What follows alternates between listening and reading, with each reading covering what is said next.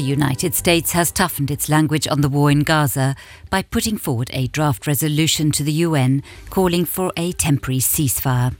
Luxembourg's Foreign Minister Xavier Bettel said he was concerned about the planned Israeli offensive on Rafah as an attack would lead to a humanitarian disaster.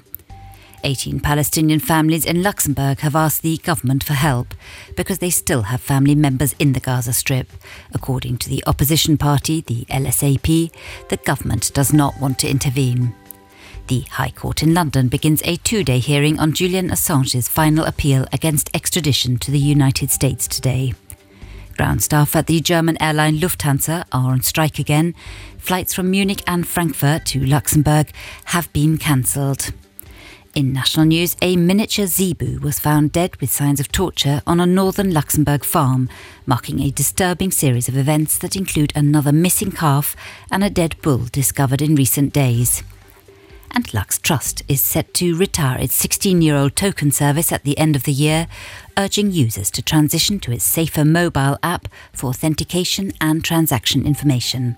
For more on these stories and for the latest news, head to today.rtl.lu. It's another rather cloudy day, dry with a gentle breeze. Temperatures will stick around 6 to 9 degrees all day before dropping down to 5 to 6 degrees in the evening.